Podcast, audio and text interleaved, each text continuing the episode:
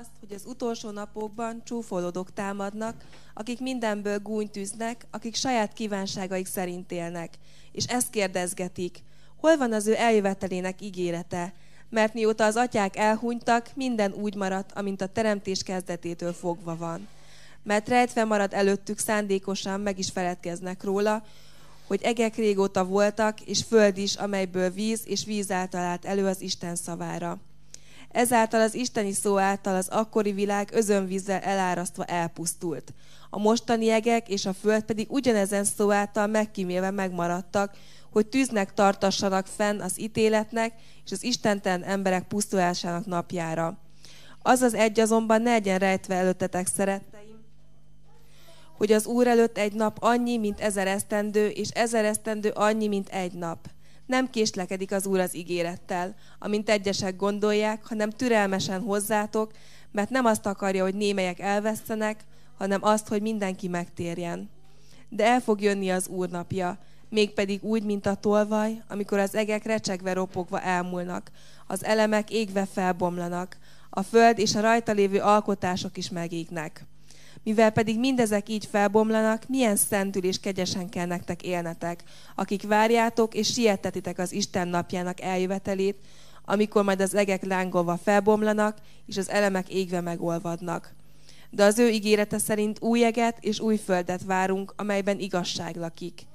Ezért tehát szeretteim, mint hogy ezeket várjátok, igyekezzetek, hogy, az ő, hogy ő tisztának és fedhetetlenek találjon benneteket békességben.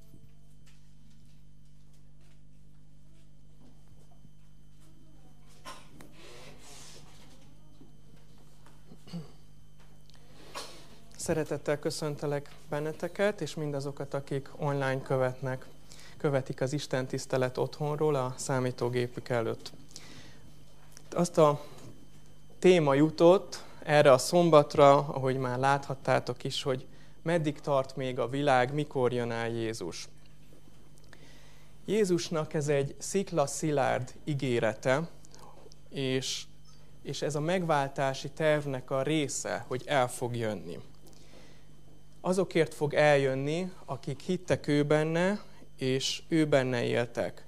Azokat még a halálból is feltámasztja az utolsó napon. Azt is megígérte, hogy minden szem meg fogja őt látni. És vajon ez egy ilyen titkos, lélekbe történő elragadtatás lesz, vagy pedig egy világrengető esemény.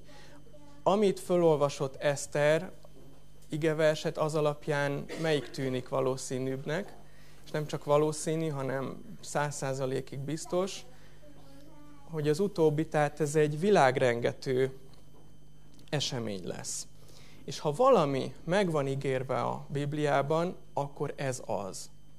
Tehát ez nyomatékosan és ismétlődően több profécia által is meg van ígérve, hogy Jézus vissza fog jönni és akik a Bibliát olvassák, azok nem tudják ezt az ígéretet megkerülni. Azok előbb-utóbb biztosan találkoznak ezzel.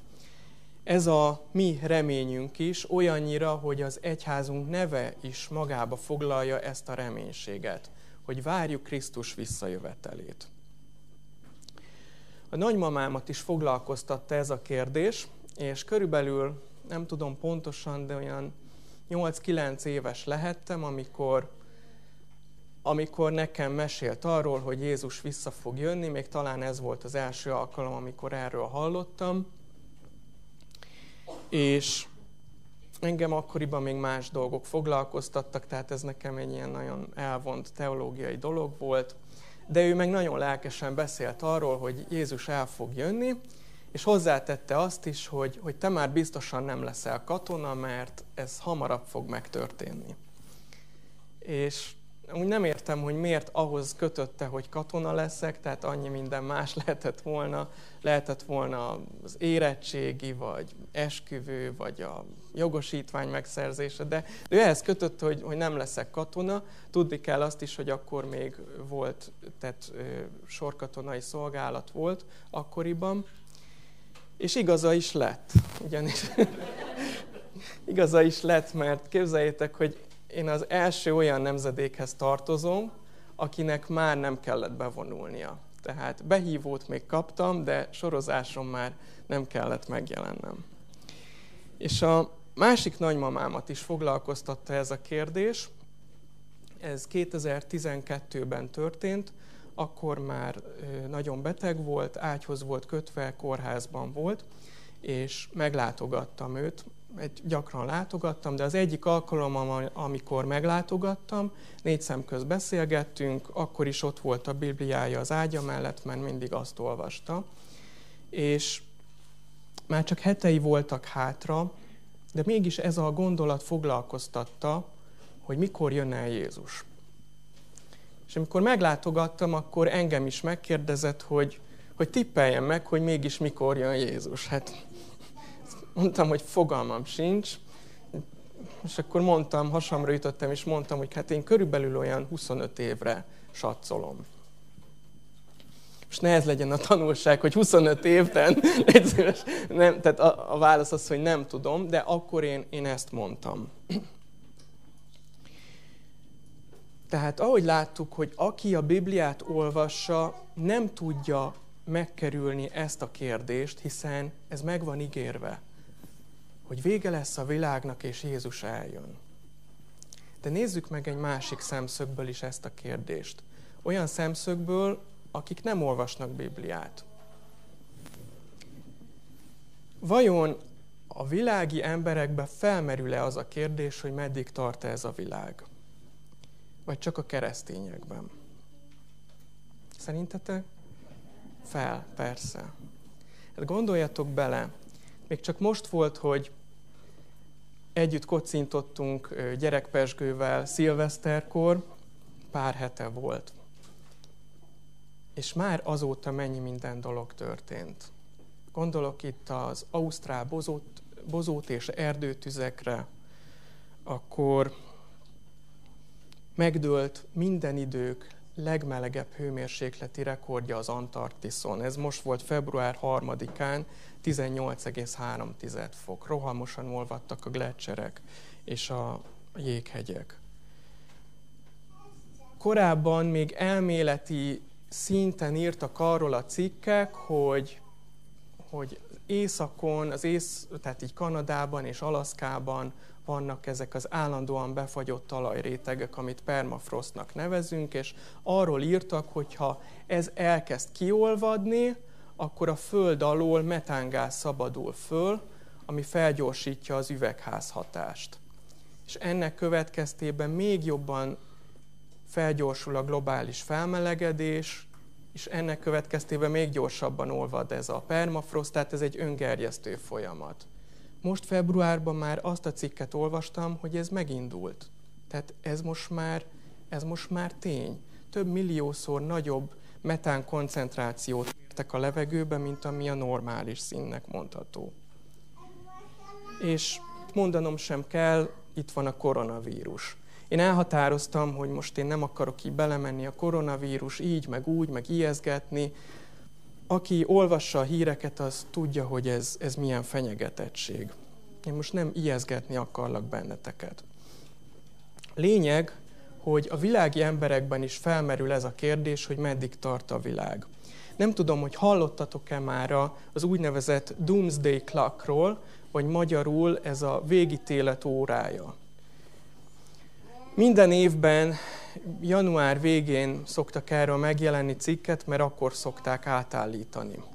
Ez egy képzeletbeli óra, amit 1945-ben hoztak létre azok a tudósok, akik az atombombát kifejlesztették a hidegháborúban. És ezzel, azt akar, ezzel arra akarják felhívni a figyelmet, hogy az emberiség kipusztítja önmagát. Akkor még csak a hidegháborús atombomba fenyegetettség volt a fő szempont, de azóta természetesen más fenyegetettségek is megjelentek, úgy, mint az ökológiai válság, vagy a háborús válság az továbbra is megmaradt, illetve a, a betegségek, járványok. Amikor a hidegháború a tetőfokán járt, akkor ez az óra 120 másodperccel járt éjfél előtt. Én azt elfelejtettem mondani, hogy az éjfél azt jelképezi, amikor az emberiség teljesen kipusztítja önmagát. Tehát 120 másodperccel járt előtte. Tudjátok-e, hogy most hol tart ez az óra? 100 másodpercnél, és minden idők legkisebb időintervalluma ez, tehát még soha ilyen közel nem járt ez a mutató az éjfélhez. Hangsúlyozom, most, most így nem bibliai dolgokról mesélek, hanem, hanem úgymond világi dolgokról, hogy a, a világi emberek hogy látják a, a világ végét. Na de térjünk vissza az eredeti kérdésre, mert nem akarom megkerülni itt a, a fő kérdést, hogy meddig tart a világ, és mikor jön el Jézus. Mi a Bibliának a válasza erre a kérdésre? Egyfelől hallhattuk az alapigét, amit Eszter felolvasott, másfelől biztos ismeritek azt a történetet, amikor Jézushoz oda mennek a tanítványok, és ők is felteszik ugyanezt a kérdést. Erről a Máté Evangélium a 24. fejezetében olvashatunk, egy elég hosszú szakasz, ahogy Jézus válaszol, most nincs idő arra, hogy felolvassuk, és akkor Jézus elmeséli, hogy, hogy majd nemzet támad nemzet ellen, járványok, dögvész, stb. ezek támadnak. Elmeséli, két dolgot mesél el. Egyrészt az első keresztények üldözését, másrészt pedig a végidei eseményeket. Illetve Pálapostól is ír a tesszalonikaiakhoz írt első levél 5. fejezetének az első 11 versében. Ez is elég hosszú szakasz, most nincs idő arra, hogy felolvassuk. De mindháromban közösek az alábbi megállapítások. Az egyik az, és akkor rögtön válaszolok is a, a címkérdésre, hogy nem tudjuk a visszajövetel pontos dátumát. Nem tudjuk. Ezt Jézus elrejtette előlünk. A másik, ami egy ilyen fontos tanulság mindhárom ige szakaszból, hogy legyünk készen, és tartsunk ki mindvégig Krisztus mellett. A harmadik, az, hogy Isten nem gonosz, ő nem pusztítani szeretne, hanem épp ellenkezőleg. Minden ember üdvösségét szeretné, és ahogy a Noé idejében is, most is türelmesen vár, mert azt akarja, hogy mindenki megtérésre jusson. De mi az, amit még tudhatunk? Hogyha mégis be kéne tájolnunk időben, hogy mikor jöhet el Jézus, akkor mi az, ami még támpontot ad a Bibliából? Ugye én már mondtam egyszer a 25 évet, 2012-ben, persze nem tudom, de hogy, hogy mégis a, a ti válaszotok az mi lenne, és, és mi alapján mondanátok mindezt? Hát szó volt a szombatiskolán a, a dánieli proféciákról. Ugye a Dániel könyvében elég sok profécia van, ami a végidőre is utal. Emlékezzünk vissza az aranyállóképre, Nabukodonozor álmára. Ha ebből indulunk ki, akkor hol tartunk? Tegyük fel, hogy én vagyok az állókép, akkor hova kéne belőni a szintet, hogy most hol tartunk? Mondjuk valahova ide? Vagy... Igen. Igen, tehát már a lábújak hegyénél tartunk, ez alapján a, ez alapján a proféciának az alapján. És csodálatosan meg volt előre jövendőlve, hogy milyen birodalmak jönnek, és hogy most, most az utolsó szakaszban vagyunk, és mi a következő dolog, ami történik az állóképpel, hogy kézérintése nélkül egy szikla, ami Jézust ábrázolja, becsapódik pont a lábfejhez, és romba dönti az egész képet. De nem csak a második fejezetben, hanem a ma említett nyolcadik fejezetben is van egy profécia, aki penge volt szombatiskolán, az már kórusban mondaná, hogy a 2300 éves profécia, ugye? És ezt megfejtettük, hogy ez meddig tart, 2300 éves profécia. igen, ezt mindenki tudja, persze. 1844. Na és hadd fűzzem tovább a szombatiskola gondolatát, hogy ez, tehát a Dániel 8. fejezete összefügg a jelenések könyve 10. fejezetével.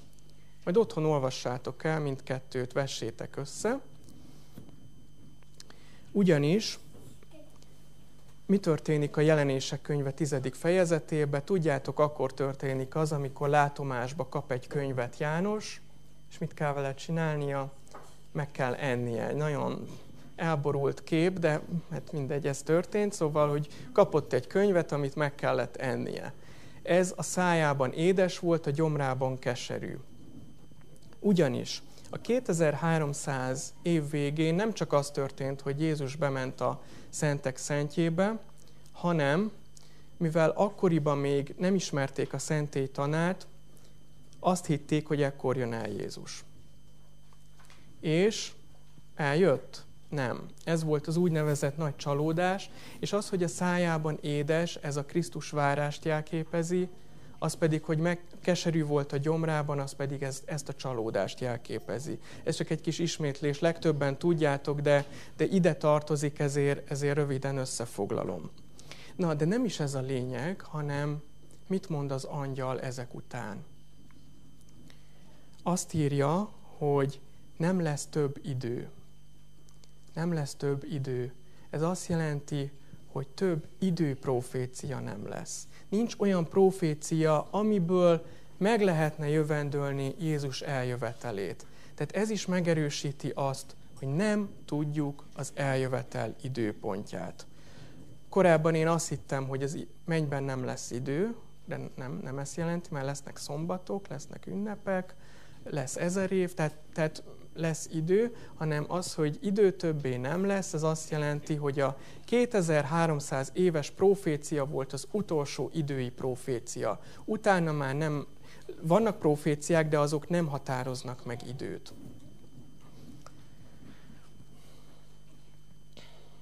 És a lényeg.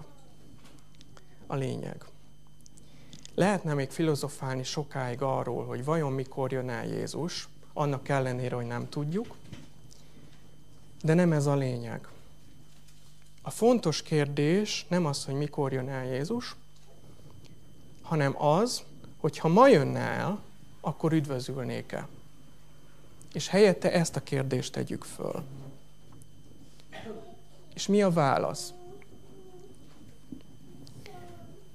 Sokszor az jut eszünkbe, hogy hogy vesztettük el a türelmünket ma reggel a forgalomba, mert mit tudom én, kivágtak elénk, vagy hogy kicsúszott egy csúnya szó a szánkon, vagy, vagy ilyesmi. Nem a viselkedésünk határozza meg a választ, hanem az, hogy töltöttünk-e időt Krisztussal, hogy úgymond ő benne vagyunk-e. És nagyon szépen megadja a választ János első levele, második fejezetének 28. verse, ezt fel is olvasom. Tehát ez, ez a válasz a kérdésre, hogy ha ma jönne el Jézus, akkor üdvözölnék-e? Azt mondja. És most gyermekeim, maradjatok meg ő benne, hogy amikor megjelenik, bizalmunk legyen iránta, és meg ne szégyenüljünk előtte az eljövetelekor. Na ez a fontos. Nem az, hogy megtippeljük, hogy mikor jön el. Nem az a fontos, hogy én a 25 évemmel mennyire lőttem mellé. A visszajövetel, tehát az advent, az, az egy jó hír. Ez az evangéliumnak a része. És nem szabad e, pánikot keltő rémhírként gondolni, és azt szerint kezelni. Nem jó az se, hogyha a koronavírussal kapcsolatban mi most elkezdünk pánikolni és nem híreket kelteni, annak jegyébe, hogy, hogy mi keresztények vagyunk és várjuk Jézust. Ez egy jó hír. Hiszen véget ér, a, véget ér majd egyszer, és nem tart örökké az a nyomorúság, ami itt van a Földön. A fájdalmak, a betegségek, a gyász nem tart örökké hanem Isten elkészített nekünk egy tökéletes világot. Most a továbbiakban szeretnék nektek bemutatni pár tévhitet Krisztus eljövetelével kapcsolatban. Ezek olyan tévhitek, amelyikben mindegyikében már belesétáltam én is, vagy, vagy én biztosan belesétáltam, az, hogy ti belesétáltatok azt nem tudom. És fontosnak tartom, hogy ezekről beszéljünk. Azt is hozzáteszem, hogy elég könnyű dolgom volt a felkészülésben, mert pont egy hete volt a Duna Biblia konferencia, aminek a központi témája ez volt. Úgyhogy gyakorlatilag csak annyi dolgom volt, hogy elmentem, hátradőltem és jegyzeteltem. De na jó, azért kisarkítva, természetesen a saját gondolataim is itt vannak, és utána olvastam az igéből is. De, de sok ihletet onnan szedtem. Szóval, csapjunk bele. Az első ilyen tévhit az az, hogy a jelenések könyve felvázolja a jövő eseményeit, amiből pontosan tudjuk, hogy minek kell még bekövetkeznie Jézus eljövetele előtt. Tehát mondom, nem igaz, csak még egyszer elmondom az állítást, hogy a jelenések könyve felvázolja a jövő eseményeit, amiből pontosan tudjuk, hogy minek kell még bekövetkeznie Jézus eljövetele előtt. Ergo, ha valami abból még nem következett be, akkor Jézus még biztos nem jön el, ugye? Ez is következik ebből az állításból. Na, a jelenések könyve nem egy bibliai horoszkóp, ami alapján tudjuk, hogy mi, mikor mi fog következni, hanem arra való, hogy amikor bekövetkeznek az események, akkor felismerjük, hogy Isten ezt már előre megmondta. Sokszor estünk abba a hibába, hogy a jelenések könyvét vagy a történelemre, tehát a múltra vonatkoztatjuk, vagy pedig a jövőt találjuk ki belőle. De nem. A jelenések könyvét most a jelenben kell alkalmazni. És hogy ezt alátámasszam Jézus válaszával, olvassuk el a János evangéliuma 13. fejezetéből, a 18. és 19. verset, ezt még nekem is ki kell keresni. Tehát János evangéliuma 13. fejezet, 18. és 19. verse. Ez egyébként az utolsó vacsora közben játszódik, amikor együtt mártja a kezét a tálba Júdás Jézussal. Tehát azt mondja Jézus, nem minnyájatokról szólok, én tudom, kiket választottam ki, de be kell teljesednie az írásnak. Aki velem együtt eszik, az támadt ellenem. És most figyeljetek, már most megmondom nektek, mielőtt megtörténik, hogy amikor meg lesz, higgyétek, hogy én vagyok. Tanultunk most a szombatiskolában a Dánieli proféciákról, és azt láthattuk belőle, hogy amit ott Isten előre megjelentetett, az pontosan teljesedett. Azok a világbirodalmak és azok a hatalmaknak a kinövekedése és letörése pontosan úgy történt, ahogy az Jézus megjövendölte. Mégis amikor először hallotta ezeket Dániel, vagyis látta, akkor számára érthetetlen volt. Azért van így, hogy akkor tudjuk igazán ezt értelmezni, amikor megtörténik, tudjuk azt, hogy Isten valóban itt van, és a kezében tartja a világ történelmet. Most visszautalok a előbb említett jelenések könyve tizedik fejezetre. Vajon János apostol tudta azt, hogy ez a könyv, ez az utolsó nagy csalódást jelképezi 1844-ben. Tudta? Nem. Ezt már csak azután tudtuk, amikor már megvolt. És, és amikor utólag visszanézünk, akkor látjuk, hogy, hogy Jézus ott van a történelemben, és kezébe tartja a világot. A kronológiai térképeket, ami alapján fel tudjuk vázolni magunk előtt a még előttünk álló eseményeket, amik Jézus eljövetelé kell, hogy megtörténjenek. Szóval ezeket a kronológiai térképeket, ezeket mi saját magunknak kreáltuk. Mi van akkor, hogyha Jézus nem e szerint fog visszajönni? Akkor meglepődünk. Tehát van a, ne legyen egy fejünkben egy kép, hogy ó, hát még ennek meg kell lenni, annak meg kell lenni, van még idő. Mert mi van, hogyha Jézus nem ezt követi? Gondoljunk csak arra, hogy amikor Jézus megszületett a földre 2000 évvel ezelőtt, akkor már az Ószövetségből lehetett tudni azt is, hogy Názáretinek fogják hívni, tudták azt is, hogy Betlehemben fog megszületni, sőt, ki lehetett számolni a dániáli proféciákból még az idejét is. És amikor megszületett, akkor a farizeusok így tudták, hogy na most, most jött el a király. Tudták, vagy nem? Nem, hát persze, hogy nem. Mert nem úgy jött el, ahogy az ő fejükben megvolt egy kép. Ők valami dicső hadvezért vártak, nem pedig egy, egy csecsemőt. De tovább megyek. Ugye a karácsonyi hangulatnak a része a betlehemezés. A, a, a betlehem az a, tehát a betlehemi jászol, meg ezek a jelenetek, ezek a családi meghittségnek, a nyugalomnak a szinonimája. De gondoljatok bele, hogy, hogy Mária házasságon kívül esett teherbe. Hogyha nem jelenik meg az angyal Józsefnek, akkor József elbocsájtotta volna Máriát.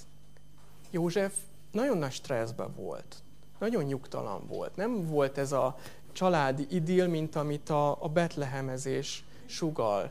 És ezért jött el az angyal, hogy meg, megnyugtassa Józsefet, hogy, hogy a Szentlélektől született. Jézus úgy jött el, hogy egy asszony házasságon kívül esett teherbe. Ez se illik be abba a képbe, ahogy azt akkor elképzelték. A jelenések könyvében nem a profécián van a hangsúly, hanem Isten jellemén. És nem csak profétai képek vannak a jelenések könyvében, hanem levelek, boldogmondások, buzdítások, énekek és metaforák is. És ezeknek praktikus és fontos jelentősége van. Szóval ezeket ne hagyjuk figyelmen kívül a profétai képek mellett. Mert ezeknek van praktikus mondani valói a, a mindennapi életünkre. Szóval, hogyan értelmezzük a proféciát? Ahelyett, hogy a jövőről kezdenénk beszélni, a, a jelenre alkalmazzuk. A lényeg, hogy ma mit jelent. És akkor el is jöttünk a következő ilyen téves állításhoz. Ez a második, hogy vannak még be nem teljesedett proféciák, amelyeknek előbb meg kell lenniük, mármint mielőtt Jézus eljön. Amíg ezek nem történnek meg, addig nem jön vissza Krisztus. Nem igaz. Vagy nem, na jó, ez bátor len, dolog lenne ezt így kijelenteni, inkább azt mondom, hogy nem tudjuk biztosan. Mik ezek?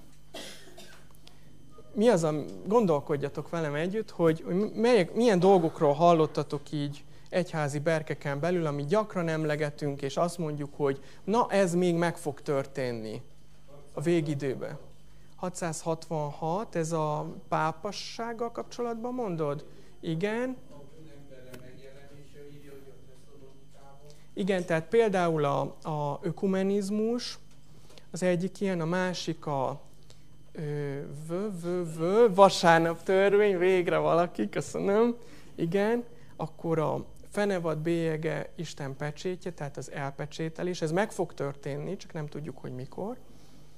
Akkor kiköltözés a nagyvárosokból, ugye, fussatok ki Babilonból, ahogy a hármas angyel üzenetben van, illetve az, hogy Krisztusnak ez az evangéliuma hirdetetik az egész világon. Tehát akkor menjünk sorba ezeken. Mm, vasárnap törvény. A vasárnap törvény nem jelenik meg közvetlenül a Bibliában, erről Ellen White írásaiban hallhatunk, vagy olvashatunk. És egy fontos dolog, amit én se tudtam múlt hétig, hogy vasárnap törvények vannak Amerikában, és ezek egyidősek az USA történelmével. Kezdetben minden államban volt, és ráadásul elég szigorúan be is tartották őket. Most mára már enyhültek, van, ahol visszavonták, van, ahol még mai napig érvényben van, csak egyszerűen nem alkalmazzák, tehát szemet hújnak felette. De vasárnap törvény van.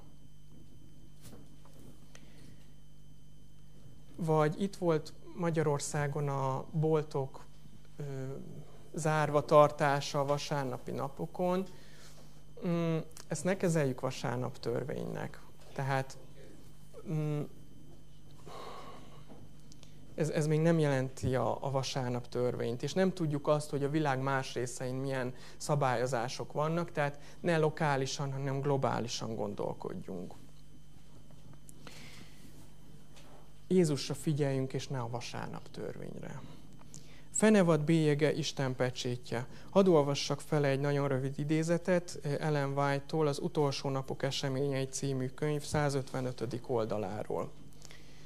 Épp oly gyorsan, amint Isten népe el van pecsételve homlokán, ez nem valamilyen látható pecsét vagy bélyeg, hanem hitben van elhelyezve mind értelmileg, mind lelkileg, így az nem mozdítható. Isten népe épp oly gyorsan van elpecsételve, és elő van készítve a rostálásra, mely be is következik. Valóban az már el is kezdődött. Miért olvastam föl? Mert sokan azt gondoljuk, nekem is volt egy időszak, amikor ezt hittem, hogy ez egy ilyen mit tudom én, mikrocsip, amit a bőrünk alá beültetnek, és, és hát most még nincs ilyen a bőröm alatt, ergo ez még később lesz, tehát még Jézus eljövetele odébb van. De mit olvastunk? Hogy ez egy, ez egy nem látható jel, ez nem egy kézzel fogható, bőr alá beültethető valami. Ez hitbe történik meg, és nem tudjuk, hogy az elpecsételés mikor lesz. Lesz, de nem tudjuk, hogy mikor. Tehát erre se tudunk alapozni, hogy ez alapján azt mondjuk, hogy jó, hát van még idő. Babilon. A Babilon képe a jelenések könyvéből jön, az a 18. fejezetéből egészen pontosan, és ez egy Ószövetségre kódolt új szövetségi írás. Lényege Krisztus mennyei és földi szolgálata. És azért érdekes, mert ellentétes képeket vonultat fel a jelenések könyve, például Jeruzsálem és Babilon. Tehát egymással ellentétes, de az az érdekesség, hogy abban az időben, amikor János ezt leírta, egyik város se létezett. Ezek csak jelképek. A babiloni fogság. Ugye a Babilont úgy képzeljük el, mint valami jövőbeli nagy bűnös város, vagy bűnös nemzedék, amiből nekünk ki kell szaladni, hogy ne, ne legyünk mi is olyanok. A babiloni fogság ról tudni kell, és a babiloni birodalomról, hogy ott a zsidók nem voltak rabszolgák, hanem teljesen szabadon éltek. Sőt, jobban éltek, mint odahaza. Megerősödtek a kereskedelmi kapcsolataik, és el tudták végezni azt, amit otthon nem, ez pedig az öntözéses földművelés. Ugyanis a Jordán vizével nem tudtak öntözéses földművelést végezni, de a Tigris és Eufrátesz környékén igen. És mi következik ebből? hogy a zsidóknak eszük ágába se volt hazamenni Babilonból. És ezért mondja ezt a profécia, hogy fussatok ki belőle népem, nem azért, mert valami hú de bűnös, veszélyes nagyvárosról van szó, hanem épp ellenkezőleg. Olyan jól érezzük benne magunkat, hogy eszünk ágába sincs onnan elmenni. És ilyen lesz az utolsó idő. És erre vonatkozik, hogy fussatok ki belőle, én népem. Amikor azt mondják békesség és biztonság, akkor tör rájuk hirtelen a végső romlás, mint fájdalom a várandós asszonyra. Akkor vegyük a következőjét, amit így felsoroltam magamnak. Krisztusnak ez az evangéliuma hirdetetik az egész világon. most nem kell visszautalni a János apostolra, elég csak egy 30 évet, 20 évet visszamenni az időbe. El tudtuk képzelni azt, hogy lesz YouTube. A zsebemben lévő telefonnal csinálok egy videót, perc alatt feltöltöm, és az egész világ láthatja. Vagy hogy vannak élő közvetítések, vagy vannak követhető, élőbe követhető események. Miért ne lenne lehetséges az, hogy Krisztusnak ez az evangéliuma hirdettetik az egész világon? Menjünk tovább. Harmadik tévhit. Tudjuk sietetni vagy késleltetni Krisztus eljövetelét. Pedig a felolvasott alapigébe is ez megjelent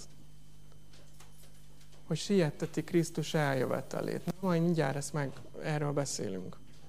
Egyébként ez onnan jön, hogy Ellen White ö, visszatérően ír erről, hogy, hogy Krisztus népe sietteti Krisztus eljövetelét, vagy, vagy éppen visszatartja.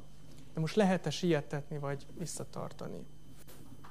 Mondjuk azzal, hogy a legközelebbi parlamenti választásokon én az a pártra szavazok a B párt helyett, ezzel én vissza tudom-e tartani Jézus eljövetelét? Szerintetek? Nem. Persze, hogy nem. Ugyanis Jézus azt mondja, hogy sem az angyalok, de még a fiú sem tudja az időpontot, hanem csak az atya. Ez Máté 24.36-ban van. Van egy adott időpontja, és ezt nem tudjuk mi befolyásolni és ezt elrejtette előlünk, mert jobb nekünk az, hogy nem tudjuk. És ha nem tudjuk, akkor ne is próbáljuk fölöslegesen energiát abba fektetni, hogy próbálunk találgatni. Na de hogy van ez a, ez a sietetés, késleltetés? Visszalapozok az alapigére, amit elolvasott Eszter, mégpedig a, ez a Péter második levele, harmadik fejezet 12-ben volt. Így hangzik hogy akik várjátok és sietetik, na, sietetitek az Isten napjának eljövetelét, amikor majd az egek lángolva felbomlanak, és az elemek égve megolvadnak. Most akkor mégiscsak lehet sietetni? Hogy van ez? Egyébként mm, erről Morris Venden beszél a, az egyik könyvében. Ez a, az a címe, hogy Nothing to Fear, Devotions for the End Time. Sajnos ez nincs lefordítva magyarra, de nagyon jó könyv. Több gondolatot is innen mm, emeltem át a prédikációban. És a következőt írja, hogy a sietetés vagy a késleltetés az csak az én perspektívámból létezik. Tehát tegyük föl, hogy megbeszélsz egy találkozót az egyik barátoddal délután 5 órára és te már nagyon várod azt a találkozót, és odamész előtte fél órával, akkor te most sietetted, vagy késleltetted? Ugye sietetted a te perspektívádból, a te saját nézőpontodból, de attól még a találkozó 5 órakor lesz. És ilyen, amikor várjuk Krisztus eljövetelét, tudjuk sietetni úgy, hogyha várjuk és fel vagyunk rá készülve. De ettől maga az időpont az nem fog változni. És a másik dolog az, hogy ha azon gondolkozunk, hogy most mikor jön el, milyen dátum, hány év, 25 év, nem annyi, több, kevesebb, ne zárjuk be Istent az, a saját gondolkodásunk logikai ketrecébe. Ne alacsonyítsuk le őt a, a mi szintünkre. Ha, ha a visszajövetelét még az angyalok se tudják, akkor mi miért tudnánk? Következő tévhit. Félni kell a végidőtől, nagy nyomorúság lesz, és Isten csapásai sújtanak mindenkit. Na hát, ezt pedig tényleg gyakran hallani, ugye, hogy nagy nyomorúság lesz, és most magam nevébe beszélek, hogy így belém lett kódolva a félelem. Hogy milyen jó, hogy jön Jézus, de nagy nyomorúság lesz. És akkor, most akkor most akkor Krisztust várjuk, vagy a nagy nyomorúságot?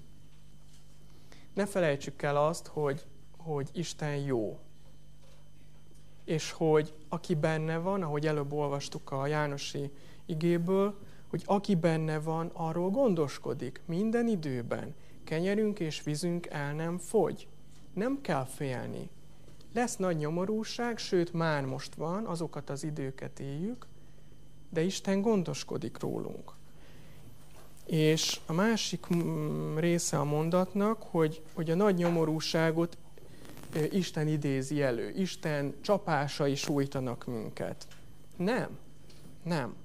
A nyomorúságot az ember saját magának idézi elő. Erről szól a Doomsday Clock, a végítélet órája. Ezt világi emberek is megállapították, nem kell ehhez tudósnak lenni, hogy az emberiség tönkreteszi saját magát. De mondok mást. Krisztus megígérte a szent lelkét, miután visszament. És, és a szent léleknek az egyik munkája az az, hogy visszatartja a pusztítást itt a Földön. Már sokkal hamarabb kipusztította volna magát az ember a bűn következményeként, hogyha nem lenne Szentlélek. Tehát ahelyett, hogy Isten csapásokkal sújtana, az ő szent lelke az ellenkezőjét végzi, visszatartja a pusztítást, és féken tartja. És azt is tudjuk, hogy amikor a kegyelemidő lezárul, és a Szentlélek visszavonul, akkor ez a fékező hatás megszűnik, és ezért fog felgyorsulni a, a pusztulás. Az ember testestül, lelkestül egy egység, aki a teremtés gyújtópontjában van. A teremtett világgal, embertársaival és Istennel van kapcsolatban. Tehát embertársaival, a teremtett világgal és Istenben van kapcsolatban. Mindhárom tönkrement mára. Isten azzal bízta meg az első emberpárt, hogy művelje és gondozza a Földet. Azért van ökológiai válság, mert az emberiség tagadja a teremtésben való helyét. Minden évben megjelenik egy-egy világvége hír, ilyen naptár, maja naptár, Nostradamus, stb. És ugye ezek mm, ilyen ijesztő hírek mindig. És az a baj, hogyha ezekhez mi is betársulunk, és mi is csatlakozunk, az egy rossz teológia, ami kiábrándít és beteggé tesz. Krisztus második eljövetele az jó hír, ez az evangéliumnak a része. A reménység fogalma kell, hogy meghatározza az advent teológiát. Például az, hogy hogyan tesz engem jobb emberré. Ez a fontos, nem a szarvak, a fenevadok, meg a, meg a királyok, hanem az, hogy ezáltal hogyan tesz engem jobb emberré. Ugye nem gondoljátok azt, hogy Isten ránézett az órájára, mint ami most nekem ki lett vetítve hátra, és, és azt látta, hogy hú, jaj, hát mert közel van, a, közel van az utolsó nap, akkor még megdobom az emberiséget pár csapással, adok nekik egy újfajta vírust, hogy legyen már végre egy kis nyomorúság. Tehát remélem nem, ezt nem, nem gondoljátok komolyan. Tehát épp ellenkezőleg a pusztulás a bűn természetes következménye, és az Istentől való eltávolodásé, és a Szentlélek egyik munkája az az, hogy mindezt féken tartja. Már nincs sok hátra. Szó szerint. Prédikációból sincs sok hátra, meg a történelemből sem. Téfit. Krisztus eljövetele váratlanul éri a benne bízókat is. Te ezt is olvastuk, hogy mint éjjel a tolvaj úgy jön el. Ez egy olyan dolog, amire bevallom, csak most két napja jöttem rá, amikor készültem. Mégpedig ezt a Péter második levele, harmadik fejezet tizedik verséből olvasom. Azt mondja, hogy ugye itt azt írja, hogy de el fog jönni az úrnapja, mégpedig úgy, mint a tolvaj, amikor az egek recsegve, recsegve ropogva elmúlnak, stb. stb. Na de, fontos újdonságot rejt a tesszalonikai első levél, 5. fejezet, 4. és 5. verse. Olvasom, tehát 1 Tesszalonika 5, 4, 5. Azt mondja, hogy Uh-huh, már majdnem rosszat kezdtem olvasni. Tehát ti azonban, testvéreim, nem vagytok sötétségben, hogy az a nap tolvajként lephetne meg titeket, hiszen valamennyien a világosság és a nappal fiai vagytok. Nem vagyunk az éjszakáé, sem a sötétségé. És szintén ebből az idézett Morris Menden könyvből, de még a 28 hitelves könyvben is ez ki van emelve, tehát ez nem egy ilyen általam kitalált valami sajátos teológia, hanem a hitelvünkben is benne van, hogy Krisztus népe az utolsó időbe közvetlenül előtte tudni és érezni fogja azt, hogy, hogy mikor jön el az ideje. És csak a világ számára lesz meglepetés, mint amikor éjjel jön a tolvaj. És erről szól a, a tíz szűz példázata. Ne felejtjétek el, hogy az öt balka szűz számára volt csak váratlan a vőlegény érkezése, az okos szüzek készen álltak. És az utolsó ilyen tévhit, amit szeretnék kiemelni, hogy Jézus eljövetele a világ történelem és a megváltási terv utolsó mozzanata. Nem igaz, ugyanis ez csak egy állomás a megváltási tervben. Utána még lesz egy ezer éves időszak, a millenium a mennybe, amikor megítéljük a, tehát ellenőrizzük, vagy belelátunk Isten ítéletébe, amikor sátán meg lesz kötözve, erről beszélgettünk a, a szombatiskolában is, és utána lesz a hamis embereknek a feltámadása, és utána a végső mozzanat, a végső mozzanat az nem Krisztus második eljövetele, hanem a föld újjáteremtése. Ez csak ennyi. Szóval, a lényeg, még egyszer hat hangsúlyozzam, hogy nem az a fő kérdés, hogy mikor jön vissza Jézus. Hogyha ezt az információt elrejtette előlünk, akkor ennek oka van, és ne kutakodjunk utána felettébb, felettébb vajon jobb lenne, hogyha tudnánk az időpontját? Jobb lenne, hogyha tudnánk azt, tudnánk előre, hogy mit tudom én, milyen baleset fog minket érni, tudom én, a jövőben. Ezeket nem jó tudni. Ezeket nem jó tudni. A, a nagy kérdés, hogyha Jézus ma jönne el, akkor én is az üdvözültek közt leszek-e? Ez a fontos kérdés. Azt mondja, hogy maradjatok én bennem.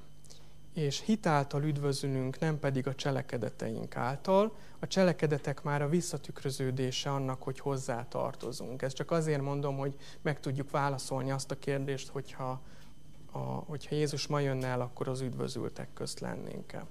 Tehát ez természetes dolog, hogyha küzdelmeink vannak, hogyha bugdácsolunk, de ezeket a küzdelmeket osszuk meg imában Istennel, és kérjük, hogy az ő szent lelke vígja, vívja meg ezt a harcot.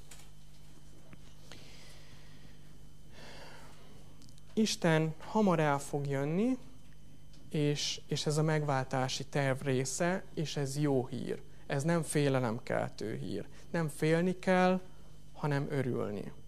Legyél Krisztusban, keresd őt ma is, mert érted is jönni fog. Amen.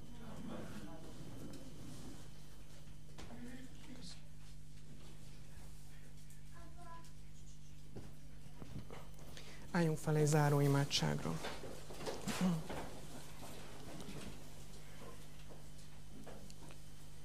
Mindenható Istenünk, köszönjük azt, hogy nem hagysz minket sötétségbe tévejegni, hanem, hanem amit fontos és értelmes tudnunk, azt te kinyilatkoztattad nekünk.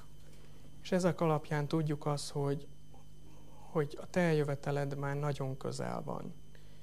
Istenünk, kérünk arra, hogy ezzel az információval okosan rendelkezzünk. Ne ijeszgessünk senkit, hanem, hanem tudjuk azt, és úgy is mondjuk tovább, hogy ez egy jó hír. Istenünk, mi szeretnénk készen állni, és szeretnénk azt, hogy amikor eljössz, akkor, akkor veled együtt örülhessünk, hogy te, üdvözít, hogy te üdvözítesz bennünket. És köszönjük azt, hogy te még türelmes vagy, és türelmesen vársz mint ahogy Noé idejében is türelmesen vártál egy ideig. Kérünk, hogy okosan tudjuk ezt, ezeket az időket kihasználni. Köszönjük azt, hogy te vissza fogsz jönni, és hogy nem fog örökké tartani ez a romlott és bűnös világ fájdalomban és gyászban. Nagyon köszönjük, hogy te megváltottál bennünket. Jézus nevében. Amen.